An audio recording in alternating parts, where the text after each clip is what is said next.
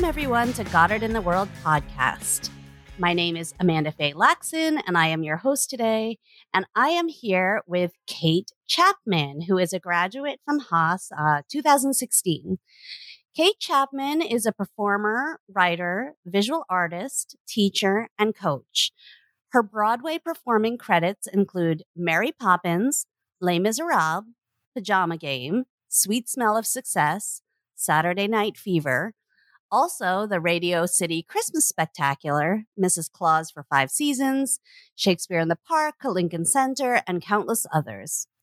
A 24 year member of the Tony Award winning Broadway Inspirational Voices, BIV, Kate sings with BIV at many events each year, works with BIV's outreach programs at Covenant House and the Ronald McDonald House, and is the organization's copywriter. Kate holds a Bachelor of Music Education, Boston University, a Master of Arts in Health Arts and Sciences, Goddard College, and trained with the Institute for Integrative Nutrition and Wayfinder Life Coach Training. Her first book, A Pixie's Prescription, a fun toolkit for a, a feel better life, is available on Amazon.com. And her talk show, The Kate Chapman Show, A Feel Better Hour, can be enjoyed on YouTube. Kate also has a new YouTube series entitled Little Kate on the Prairie. I love that. Welcome, Kate. Hi, Amanda. Thank you so much for having me. I'm so happy to be here. Oh, I'm so excited to have you here. I saw you last year, as uh, I mentioned before we started recording. I saw you last year um, at the alumni weekend, but it was virtual. You may not have seen me, um, but I was running tech, I believe, for your workshop. Um, can you can you like just tell everybody what what you were doing, what the workshop was? What was it, Amanda? You know what? I don't remember. I've given so many. I've given so many workshops between then and now. I have no idea what yeah. that resilience. I don't know what was it. Maybe, maybe. Man, Tell I, me about I, that because that sounds cool.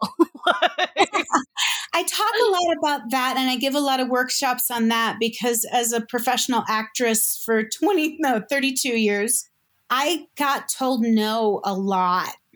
And if I if I let every no break my heart and take me down, there was no joy for me.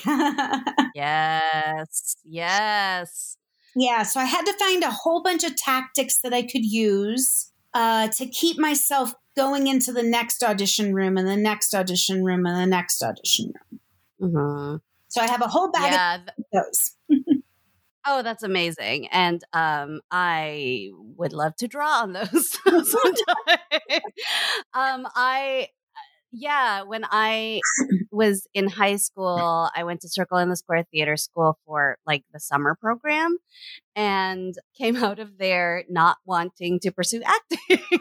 and so because, you know, whatever, it's it's got its issues, but one of them was the like having it hammered home the being told no all the time. Like, you know, if you can't deal with being told no all the time, then you should be somewhere else. I'm like, you know what? I can be somewhere else. Whatever. It's fine. but, but it is very discouraging.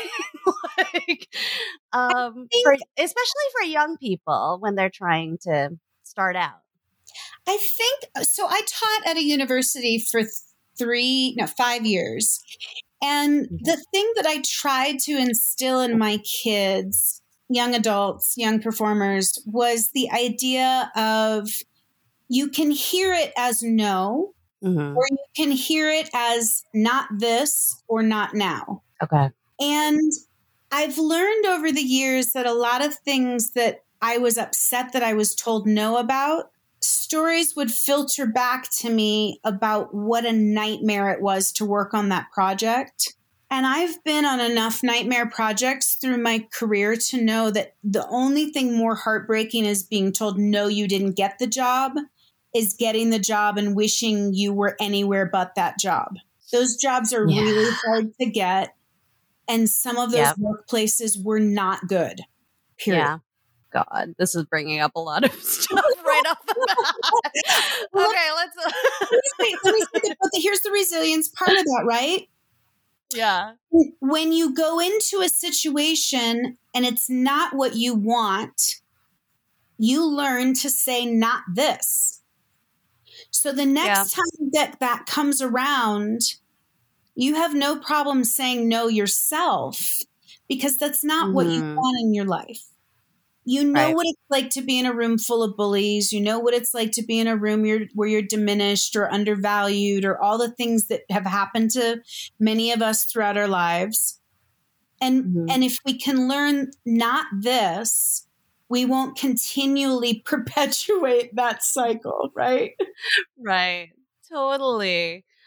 Okay. So let's let's rewind like to the before before the rejections like when you are doing professional auditioning and all of that. Like because there is obvi- like I I assume and uh for me too, you know, there's a joy that comes from a very early age uh, with performing, with expressing creatively. So, can you can you talk about like an early experience that you had that where you experienced that that joy, that excitement for for performance or or any expressive arts, I guess? So, I have such a really twisted relationship with performing. Yeah performing started for me at three in the church. Okay, okay. And I sang these little church songs that I mean, I liked the little songs. I I think I remember being scared by a lot of the things that they said. Okay. Hmm. So yeah. So when I found theater, that was excellent because I could sing songs that didn't have words that scared me. Hmm. And so that was a godsend. But then I moved into a world where I was being scrutinized physically. And as a female, I was told that I could only be this girl or that girl. Yeah. Right? So yep, I yep. was put in a different box. So then I found classical music. Okay. And I went to university to learn to be an opera singer. Not so I could go oh. into opera. I didn't want that. I still wanted to go into musical theater. Hello, outside. Hi. the trucks are saying hello. you know what? I used to love that when we'd be on Broadway and we'd be in a really, really quiet moment, like at um, Les Mis, yeah. right before yeah. Valjean sings "Bring Him Home," oh and he'd be gosh. like, "God on me." Especially like the matinee, you know, like when people when the trucks are doing deliveries like up and down. unbelievably fun. And you're supposed to be, yeah. you know, at that point I was tucking Gavroche in for the night. It's a very tender moment. And all I can think is that cab driver needs to lay off that freaking horn. And by the way, why aren't these walls thicker? That's that's what I've always like wondered because I'm like, did they make horns louder? I mean, maybe you know, like because these are pretty old buildings, like so maybe over time they made horns louder. I happen whatever. to know that that's not true. My oh, okay. Here's my unique knowledge on automotive history and horns. Uh, awesome. my uncle uh, Wayne Kaufman passed away about a year and uh, last July uh, 2020. And he mm-hmm. was an amazing car collector and automotive collector. And I had the mm. privilege of being his caregiver for over a span of a year and a half toward the end of his life. And oh, wow. uh, so I, I got to live amongst his things and his collection, and that was really interesting. And and also just to to just really uh, um, I love when words flit out. People tell me this happens over 50 and it's absolutely true. It's really irritating because they go, they dance and they go, ha ha ha, bye bye. anyway, to educate myself on all of these items, right? But one of my yeah. my uncle's favorite things in the world was this car that he had built from parts, and it was a okay. 1914 Locomobile touring car. And this wow. thing was massive. From okay. the base of the wheels to the top, it was like seven and a half, eight feet tall, just massive car. Uh, it seated nine passengers, I think. Um, it when they when people stopped driving them, they made them mm-hmm. into tow trucks because they had these massive engines.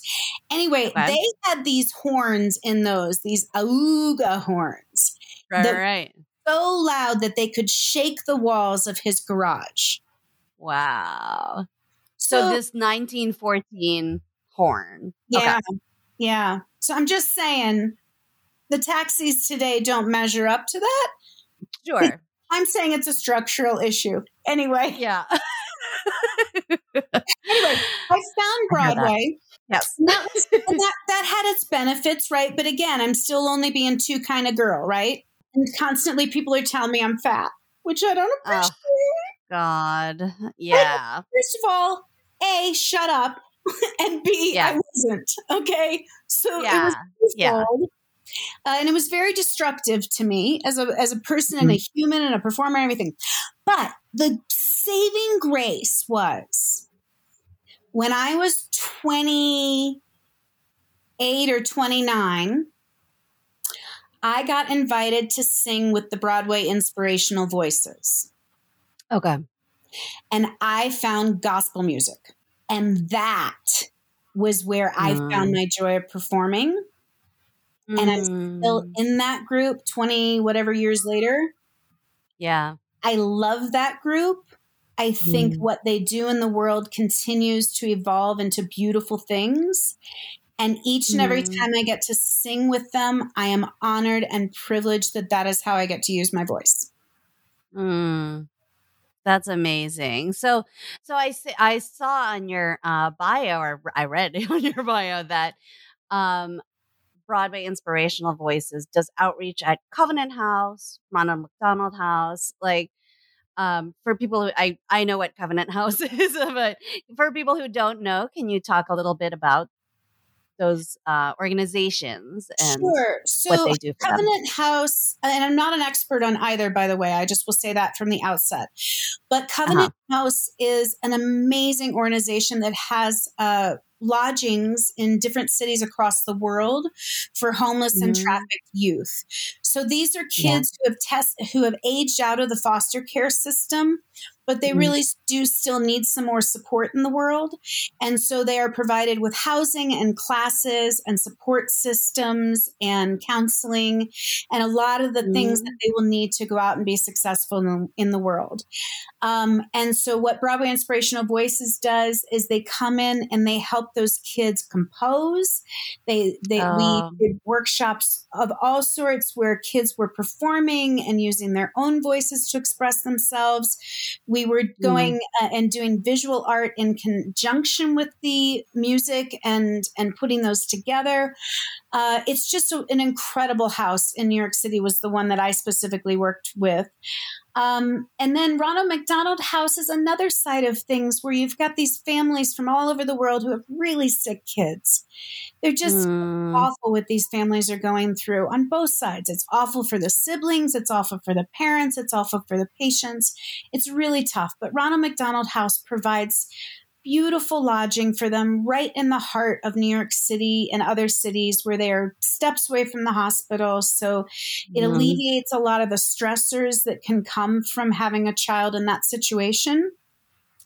Mm. And uh, uh, BIV goes in and we do something called Songs in the Key of Me, where mm. uh, they pair a family with a composer and that composer listens to the child's story over a period of sessions and they talk about different musical styles and then the composer composes a piece specifically for that child uh, then broadway mm. inspirational voices does a video performance of that and it gets released for the child to have and the family to have and those songs are Aww. just incredible i'm actually recording one later this no tomorrow rehearsing one today, recording one tomorrow. And they're just incredible songs. It's such a gift to the family. They're so inspiring. These kids are wonderful. It also showcases young composers or up and coming composers, different composers from around the world. So it's just a really, really wonderful collaboration. Oh, that's that's incredible. I I didn't I had heard of Broadway inspirational voices, but like I didn't know about all of this outreach and like That's amazing. I love that. yeah, they are. It's a good place. It's also a really diverse service organization. So uh-huh all ages, all ethnicities, all walks of life. You know, it's a very, it's meant to be a place where anybody is welcome. And uh, mm. it is a beautiful community that continues to grow and expand and learn. And I'm just, I'm so excited to always be a part of them. Mm, that's amazing. That's so cool. Um, so, wh- where were you in your Broadway career, I guess, like um, when you were mm. invited uh, to to be part of Broadway Inspirational Voices? I had not yet appeared on Broadway. I was okay. doing workshops that were pre-Broadway, so I was I was gonna be there. And what had happened was there was a there was a split with some people, and one side had called me and asked me, Hey, do you want to come with us? And the other side is really who I wanted to be with. And so I contacted the other side and I said, Hey, I got this call, but I'd really love to play with you. And they said, Come on over. Yep. So it yep. was really just like a timing issue. And uh, mm-hmm. I think it was also just a faith in the fact that, you know, I hadn't been on Broadway yet, but I certainly had all okay. the skills and abilities to be there. And I sure. was like, not long after, like maybe within a year, a year and a half of joining the choir. Nice. That's amazing. Um, do you have a favorite performance that that you've done broadway or otherwise um uh, you know besides besides broadway inspirational voices okay so i've gotten to do so many cool things performance wise yeah that I, it's hard to like pick one, but one of my favorite moments was being in Uganda. Okay. We were invited, uh, my partner Marianne Ivan and I were invited over there to do a cultural exchange for the Norwegian embassy. And the Norwegian embassy does great cultural exchanges um, and, and, it's really wonderful where they ask communities to combine and create together. And okay. it's still collaborative. Hmm. On the flip side, what I learned is that what the United States funded, at least at that time, was to teach the art of debate. So, my experience is that while the Norwegians are teaching collaboration, the United States is teaching argumentation. That's um, very apropos, I guess. I'm just, I'm just saying that's what it's I saw.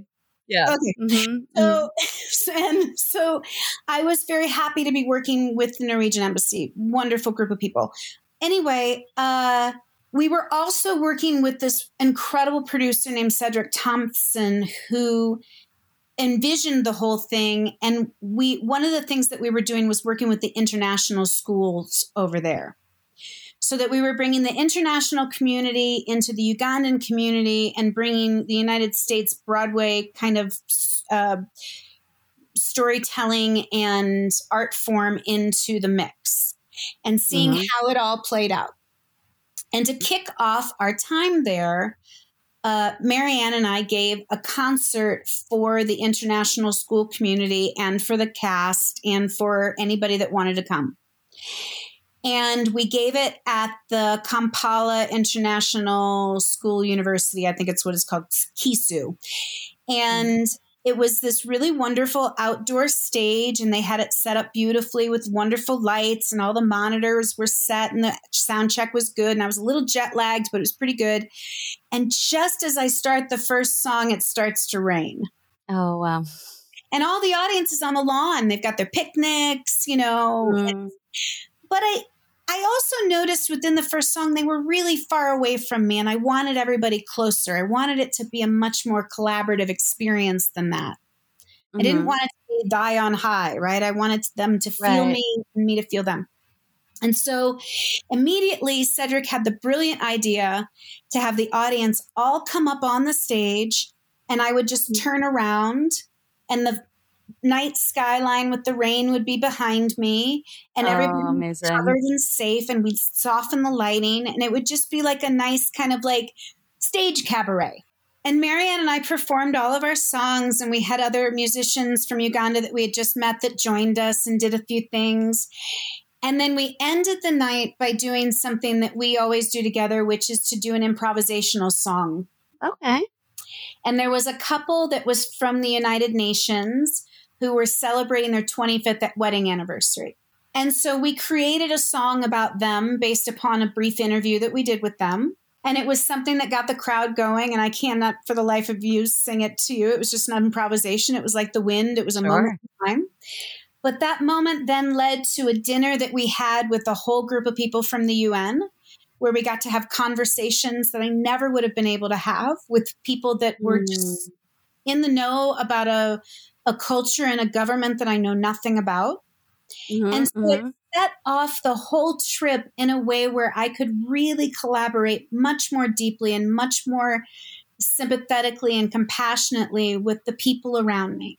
That's really fascinating. Like I love the I love the exercise of improvising a song together. Um but just that moment of, you know, working with the space and the weather and um bringing everybody close like it is interesting with you know with traditional Broadway proscenium stage stuff. You know, like the, the audience is very far away. uh, the performers are definitely far away from the audience experience. And I'm sure, you know, like you can feel energy, but it's, there's, there still feels like there's this wall. Like, and so I think it's, I think it's lovely, especially when you've come into a community that isn't yours to have that kind of collaborative experience, like it, to emphasize that. That's awesome. I love it. Thank you. Yeah. I entered the space with, they didn't need to know who I was. I needed to know who mm. they were. I was there to yeah. tell their story, not mine. That's awesome. So, moving on in your story. yeah, um, me, Amanda. Back to yeah, me. back to back to you, Kate, because this is a podcast that's about you. Okay, favorite. Just kidding, but um, no, it is. It's it's really it's that's that's really cool. Um, so how you know you did your bachelor of music, um, and you you performed for a long time, and uh, you have other other things on your bio too. Um, so how, like, where in your journey did Goddard College come in? Your like health, arts, and sciences. How did it become like come on your radar? All of that. Okay, so by the time that I was really cooking on Broadway, I was really not mm. very well. I was very heavy. Mm. My health was going down. I wasn't taking good care of myself. I was depressed. I had there just was a yeah. lot right? It was it was like a this girl spiraling really into a place that is sad, and so I, I had turned my life around into a into a much more pleasurable direction for myself and I'd learned how to take care of myself and I'd gone to the Institute for Integrative Nutrition and I'd learned how to be a health coach okay. and I really liked that but I wanted mm-hmm. to do some deeper study and how I'd gotten to IIN in the first place was that losing, I lost 100 pounds and that killed my career. Ironically, oh. For a girl who had been told to lose weight her entire career, yeah. what happened was I had been thin and then I got really heavy. Okay. And then I got a career. And so then there was no motivation to stop being heavy except for the fact that I felt lousy. And so that right. became motivation enough. So, yeah. but then when I got thin, Broadway was like, but you're 40. You're too old. oh, Broadway. oh, yeah. Broadway.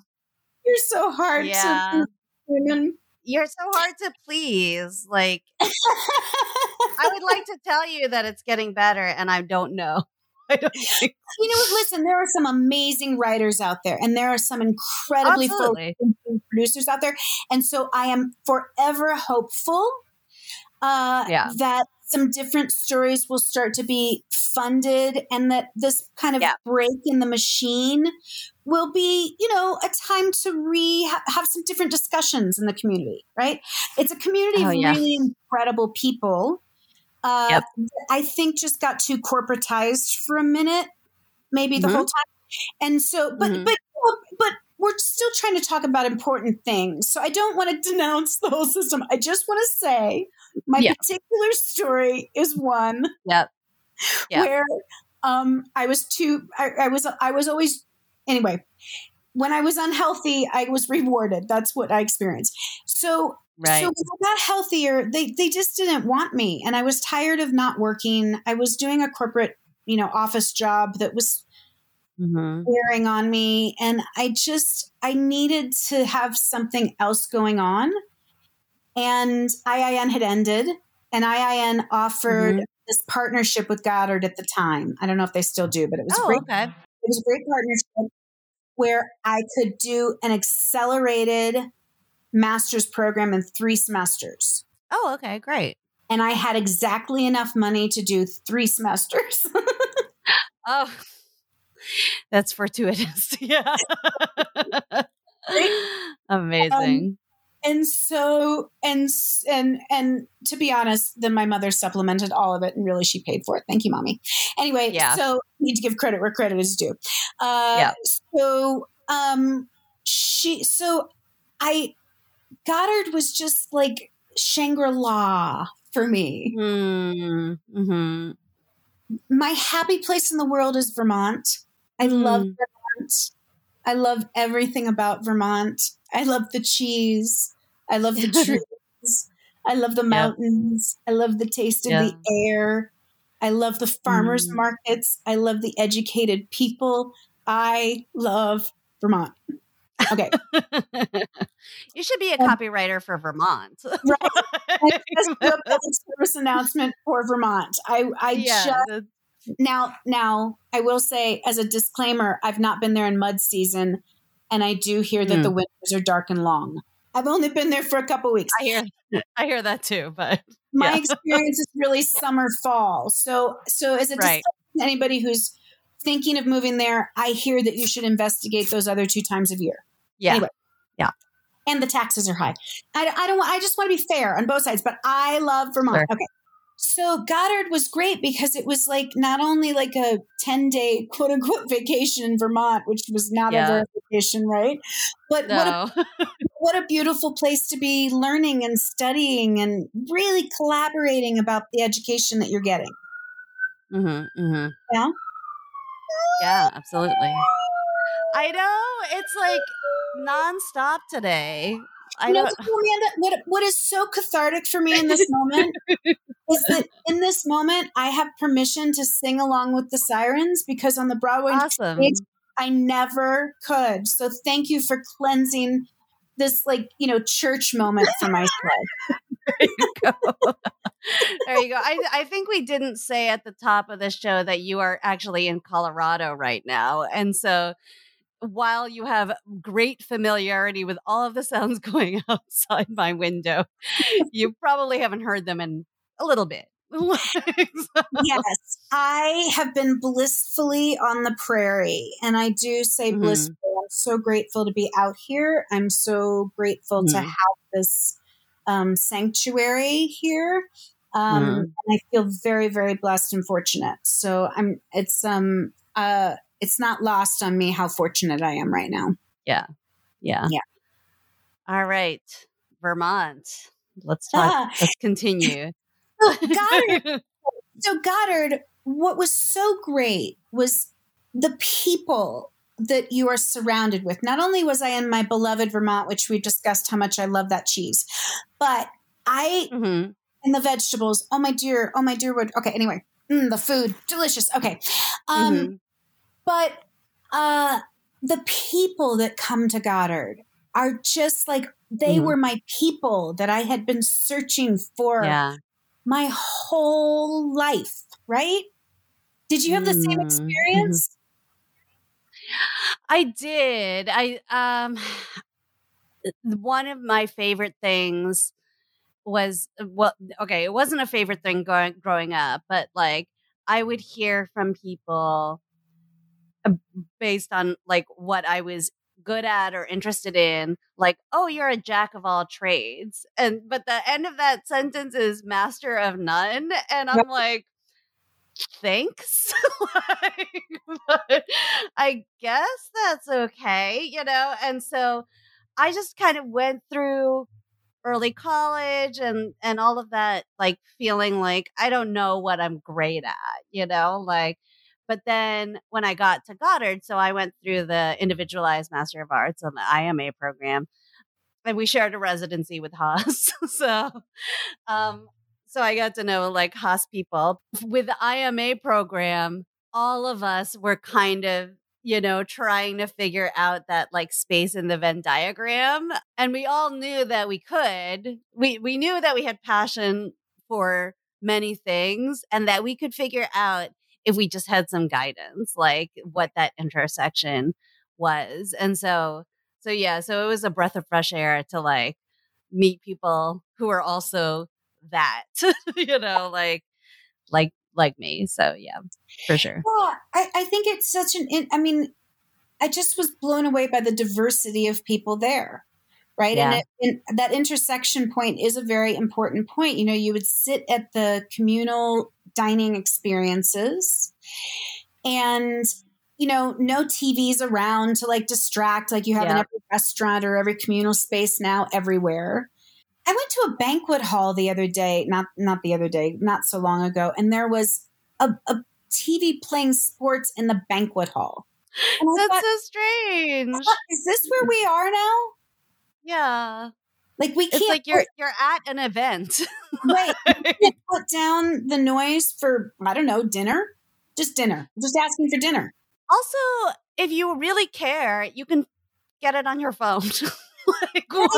Like, right. Do I have to why have does it? everyone have to watch right. Do I have to have it in yeah. my place here? I'm having a nice quiet dinner and that's yelling at me. I know it's on mute, yeah. That's weird. That's so strange. So yeah. Goddard was not that, right? Goddard was communing yeah. with nature. It was communing with each other. It was communing with mm-hmm. ideas.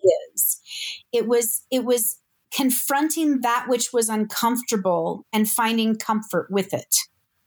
Mm-hmm. It was celebrating one another because there is an understanding of tolerance and respect that underlies everything that they try to do there. Now, I'm not just, I'm not saying that it's always perfect. You know, I had some stories that were like, wow. And I hope those things have changed from my interactions mm. with them. But that's how yeah, everything grows and learns, right? And it's a constantly moving, changing entity there. Mm. But man, did I love my three semesters. And I would go back anytime to do another master's if I had another, you know, 40 grand line run. Right.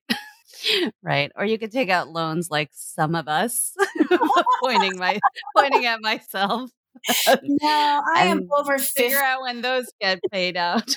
And i'm and i'm trying to simplify not more complicate yeah. so no i i hear you. I hear mm-hmm. you so what was it that you were focusing on uh, when you were at goddard? So i was I was interested in a few things, and it and it morphed. I don't know if your project morphed sure. over time. Oh yeah, yeah, yeah. I think that's a natural Goddard uh, process. they kept saying trust the process, and I'm like, I don't know what yeah. I'm doing. I started That's out, process. I yeah. started out with the self healing model. Okay. Because I have this thing that I've had since I was three that okay. really inhibits my life. Mm. And there is no help inside of allopathic medicine for it. Okay.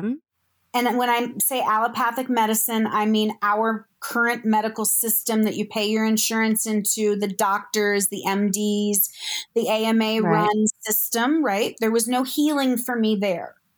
There mm. was hmm. only a lot of experimentation on me and a lot mm. of damage done to my body over the years because of ideas that did not work.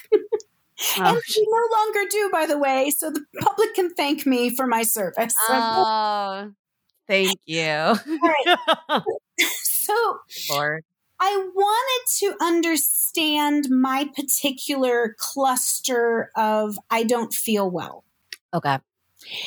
And I had unraveled quite a bit of it through my time learning how to take care, better care of myself, and then through my time of learning at IIN. But I wanted to look at it, I kept wanting to like broaden my understanding of how did I get here and how mm-hmm. do I feel better because I still don't feel all that well. And I'm mm. still having repercussions from a lot of the things that were done to me a very long time ago. Right. So, my first semester there was so much fun. I just explored the self healing model left, right, and center. I gave myself uh-huh sound treatments and spa treatments and sure. uh, shamanic treatments and talk mm-hmm. therapy. And I documented my experiences through all of that. Did it help my problem? Did it not help my problem? What made me feel better? What were the consequences? What were the costs? What were the social uh, beliefs in it? What was the pushback from the doctors? All that kind of stuff, right? Mm-hmm, mm-hmm. By the end, I morphed in, and then I, and then my second semester was all about medical anthropology. How did okay. we get to where we are? How did we um, create a very harsh medical system that deals with symptoms and not, you know, deals with like, yeah, quieting symptoms and like not causal issues. Yeah. Uh, yeah. How did we get to a system where we test our drugs against placebo, not against lifestyle? How did mm. we how do we not ask better questions about bioindividuality and how that plays into the whole picture? Mm. So mm-hmm. that was my second semester, which was fascinating. That is and I had worked, fascinating. I had worked for Pfizer Pharmaceutical Company in their drug study data program in my 20s. So I had wow. a lot of interesting like parallels and and things that like clicked together for me during that time. So that was fascinating. And then by mm-hmm. the end of it, I thought, well, how do I talk about this in a way that is palatable to people and that is fun for me and that would be easily digestible by lots of people? And I thought, you know, one mm-hmm. of my favorite mediums is the talk show. Okay. And so I created a talk show and that um, still lives on YouTube, and you can still see it. And I studied talk shows and how they're created and what goes into them. And that was incredibly fun and was a great intersection of my entertainment life with the health life. And uh, I learned a whole lot about um, how to package and produce and market and all of media kind of things. And I'm still doing that work. I'm still taking the work that I learned from there and it's morphing into more things. And I use what I learned at Goddard to really help people feel better. And clients mm. come to mm. me and we work together and we create a plan and we talk about what they need. And we spend time really making sure that their needs are met because they might be a person just like me who there is no help for them within the medical system that they've found. Okay. Um, it's harsh for them. They need something gentler. They need some different ideas. They maybe want to explore something, you know, else. So those are a lot of my clients. Uh, I work mm-hmm. as a mm-hmm. life coach now as well, because uh, now I continued my training with Martha Beck and the Wayfinder Life Coach Training. And so now I can broaden and help more people, you know, when there's blockages in their lives, when they're stuck with things. But really, the primary work that I do is to help people with play because yeah. play is not something that we uh, know how to do culturally as adults. It kind of gets beaten right. out of us. Right, for sure.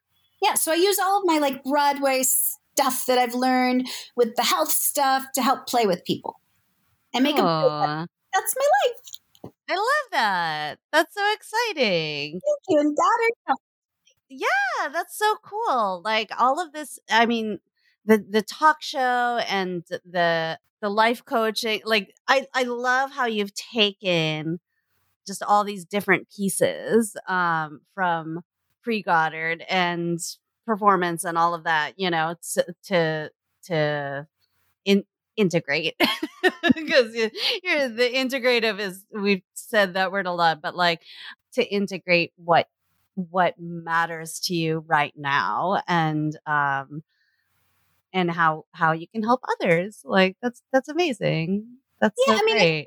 I, think if we wrap back around to like that first performing experience that really felt so satisfying mm-hmm. gospel music is very healing it's a very cathartic mm-hmm. medium and when you are in a live situation with gospel music not only do does they've done studies on this which are fascinating. Not only does everybody's heartbeat align in the room hmm. so you become one organism hmm.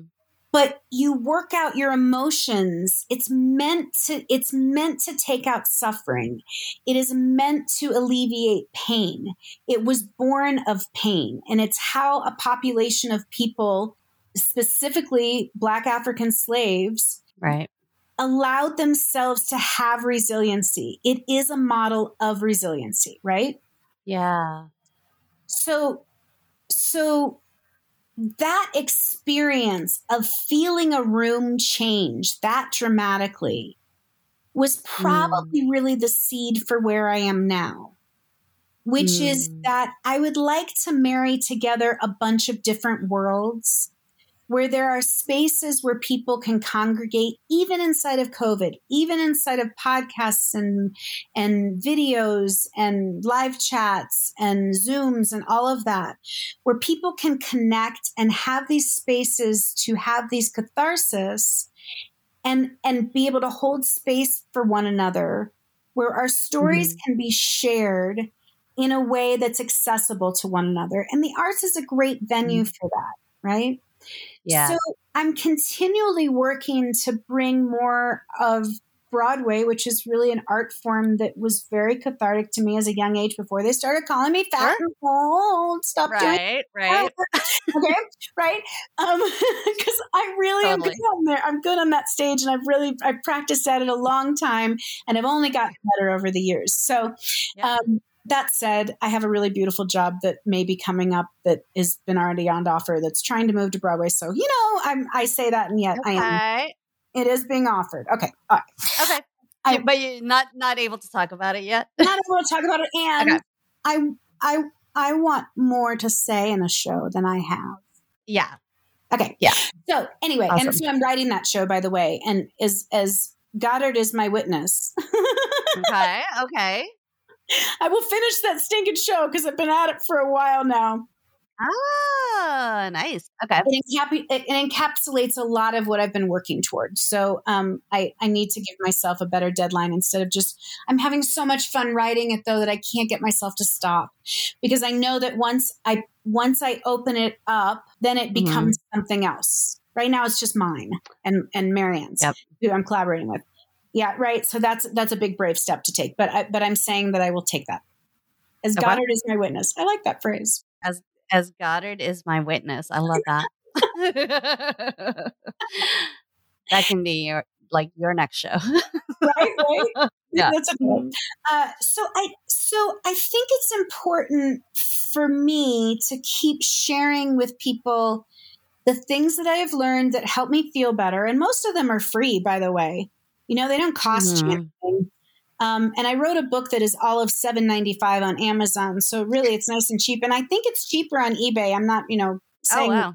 you should diminish my very paltry sales already. But oh, yeah, people but, buy buy it where she can get uh, where Kate can get uh, credit but here's here's how the how here's how the title is said because I understand now from listening to a couple of people read okay. my book that it's hard to say, but it is easy okay. to sing. So here's the title.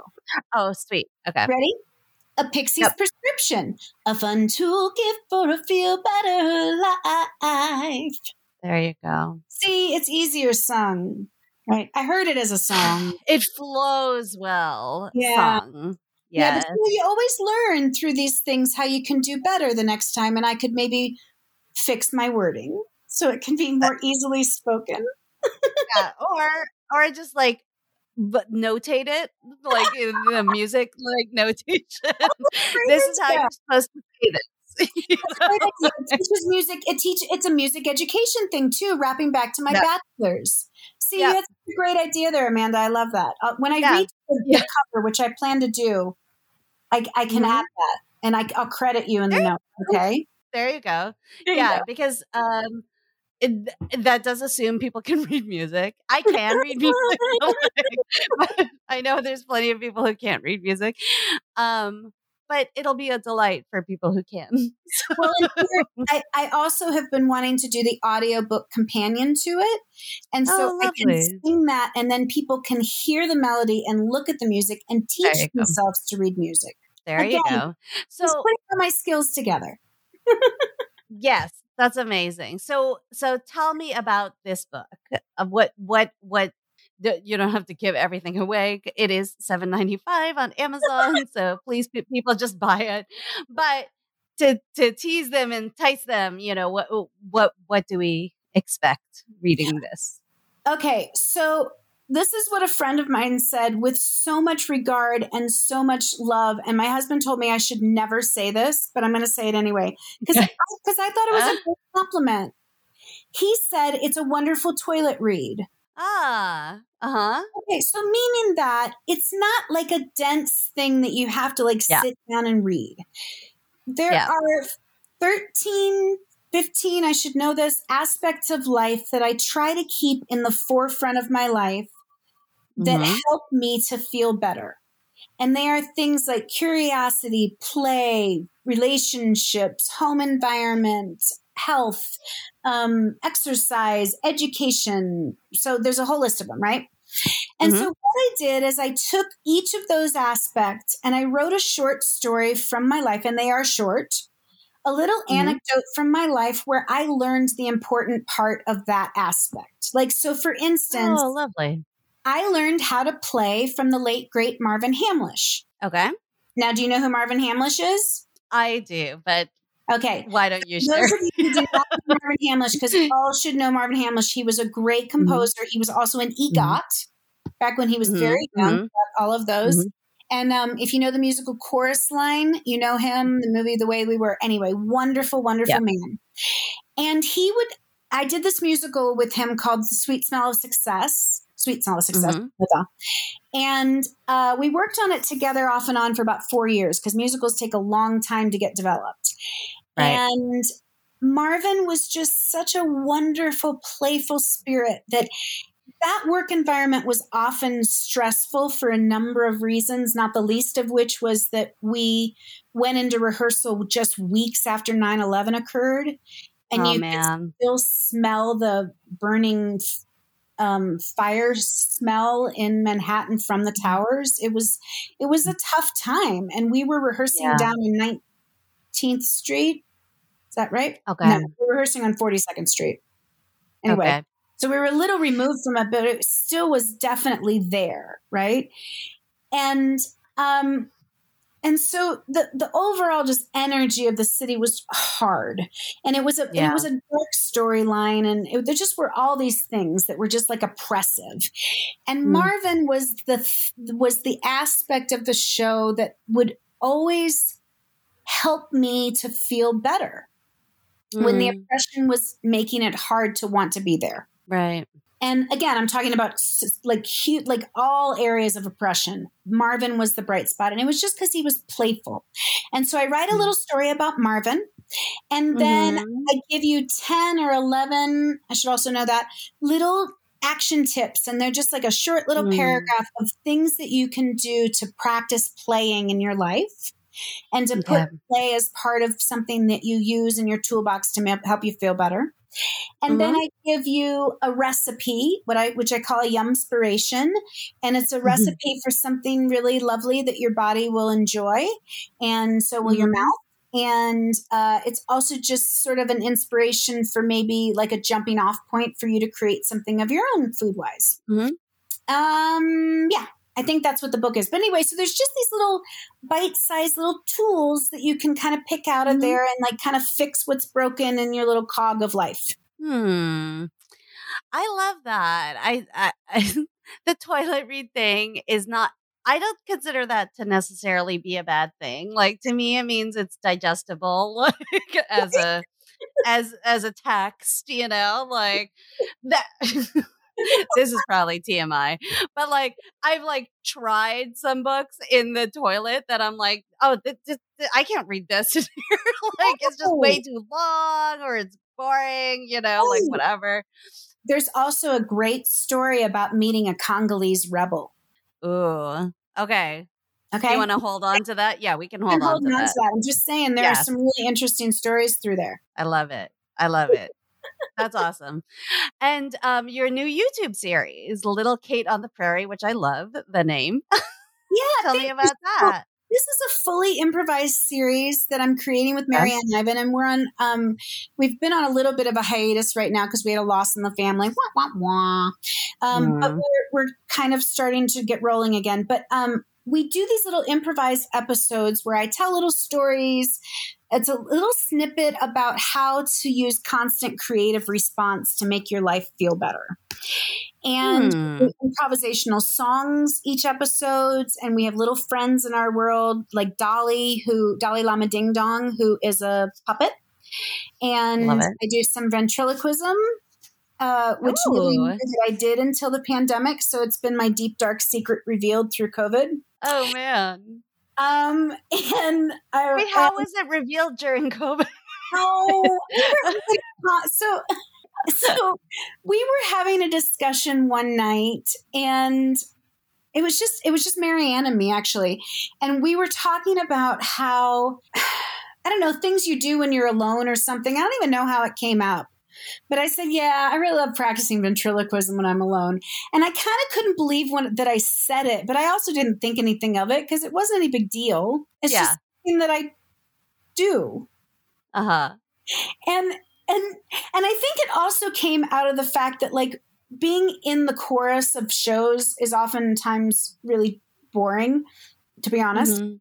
And so to to help my boredom i would like think how i would say those lines and sometimes i might have said them a little bit so i could hear them but you can't Yeah. move your lips right so it was just something Right. practiced over the years anyway i mentioned it offhand to her and she thought that was the funniest thing she'd heard in a very long time and then i thought why Yeah. is that funny Mhm. but then to top it off, this was just before Christmas, and she Mhm. she unbeknownst to me went and told Ed, and he thought it was hilarious. Oh, my God. And then they and then they ordered a puppet for me, and it was a Christmas present. Yeah. And Dolly has become part of our world ever since. And my husband said, you know, it's the it's the gift you never knew you needed. And he's correct because now Dolly is doing internet life coaching. wow. Incredible. It's really interesting. People want to talk to her. It makes them feel better. That's amazing. Does she do it in the context of uh, your life coaching sessions or She has yeah? hmm she has started to enter them if people request her presence because now that Sure. people have seen her on the internet, they Yeah. know about her. And then Mm. So people say, well, you know what? Can I talk to Dolly for a second? Oh, I love that. So Dolly appears on Little Kate on the Prairie. yes, and she sings and she's Mhm. she's got quite a personality, I will say. Okay. Awesome. And so what is it what makes it become like on the prairie, you know, because obviously that's well not obviously like but but for me I think of Little House on the Prairie and you know, is there something specific to your being on the prairie that influences the show? Well, it, it influences the, the show entirely because we went from on March 16th, 2020, I was in Mhm. rehearsal for a brand new musical. We had just Okay. done the rehearsal hall version and we were going to be moving into the theater the next day. Oh, wow. But suddenly we were done, like everybody else was. My husband was working on Who's Afraid of Virginia Woolf on Broadway. They were the first theater that had Okay. the first COVID case, so he was done. Marianne was working on um, a musical uh, with a, a a really huge high school in, in New York City area and they were just about ready to go up, you know, giant hundreds of kids in this thing, right? And oh my God. Uh, and so then they were done, and we were all done within about 24 hours. And we thought it wasn't going to be very long, like the rest of the world did, right? Yep. And so we thought, you know, we have this property out in Colorado. We're developing it. It was sort of like a long term place that we were going to, you know, maybe retire one day. But um, okay. Uh, so we came out here thinking, well, we'll just go out there and play for about a month and see what happens. Right. And, you know, how many months later now, I'm still here. Yeah. Um, so what struck me about Little House on the Prairie growing up and watching it was just kind of the wholesome nature of life out there, the slow nature of life, um, the the nature being what you hear the most of, unlike what you're hearing right now. You're hearing humans, right? And so, right. and so, it's a fascinating thing, you know, the things that infiltrate your world and how they pull you out of your thoughts or how they make you Mhm. Feel. And so, out here on the prairie, which is where I am now living, wind is a huge part of my world. Yeah. And wind was something that Laura Ingalls Wilder would talk about driving her to almost near madness sometimes Mm. because it's relentless.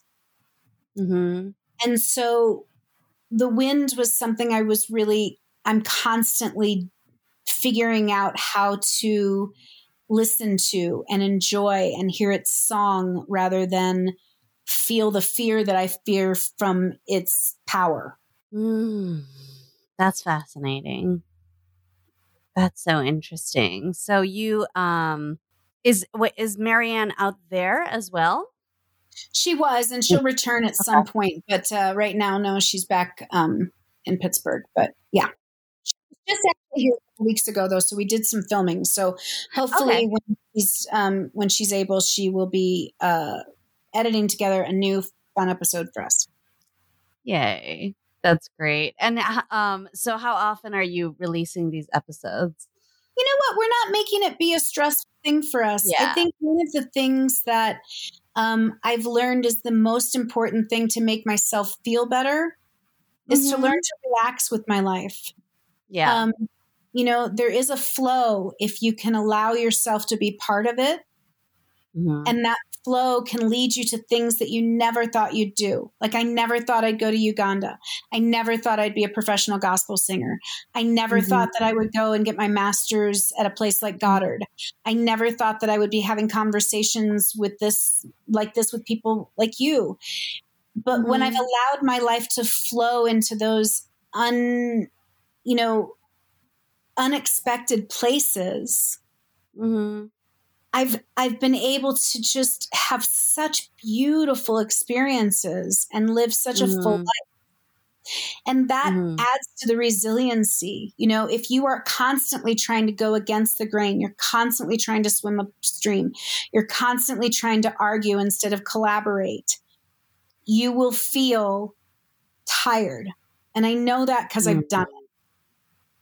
Mhm. Mhm. This way is is so much nicer. so much more Mm. fun, filled with so much more joy and play and collaboration and community and just feeling like I'm part of something greater. Hmm. I love that. I think that's an amazing note to end on. A great lesson for all of us who have gone through this year and a half, uh, probably longer, of for some people reset. And I think that's, yeah, that's so beautiful. Thank you so much, Kate. This is a wonderful Thanks, conversation. Amanda. It's such a pleasure. Every time I meet and spend time with another Goddardite, I'm I'm so um, you know, just blessed. I'm actually doing uh, another podcast coming up um, later in September with another Goddardite, which I want to just say. Uh, the wonderful Nancy Norbeck does a, a podcast called Follow Your Curiosity. And so she and I nice. chatting later this month about that subject. And if you haven't listened to her podcast, it's really enjoyable, just as yours is, Amanda. And thank you for the work that you're putting out there. I really, really appreciate this time. Aw, thank you so much, Kate. Yeah, I'll I'll put links to everything that we've talked about in the show notes, and um, and we can all check out and support all all the Goddard things. That's right. That's right. You gotta communicate. Yeah. Gotta communitize, whatever. I don't know. See those words? It just danced Absolutely. away. Absolutely. Look at that. Communitize, collaborate. right. That means yeah. stop talking, Kate. All right. And Amanda, you have a wonderful, wonderful day. Thank you. You too. Thank you.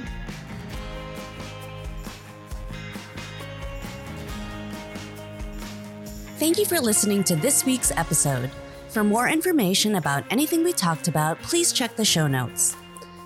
This podcast is a project of Goddard Alumni Council. It is produced, hosted, and edited by Amanda Faye Laxon. If you are interested in being a guest on the podcast or would like more information, please visit goddardalumni.com slash podcast. Please subscribe to the podcast in your favorite listening app so you never miss an episode. See you next time.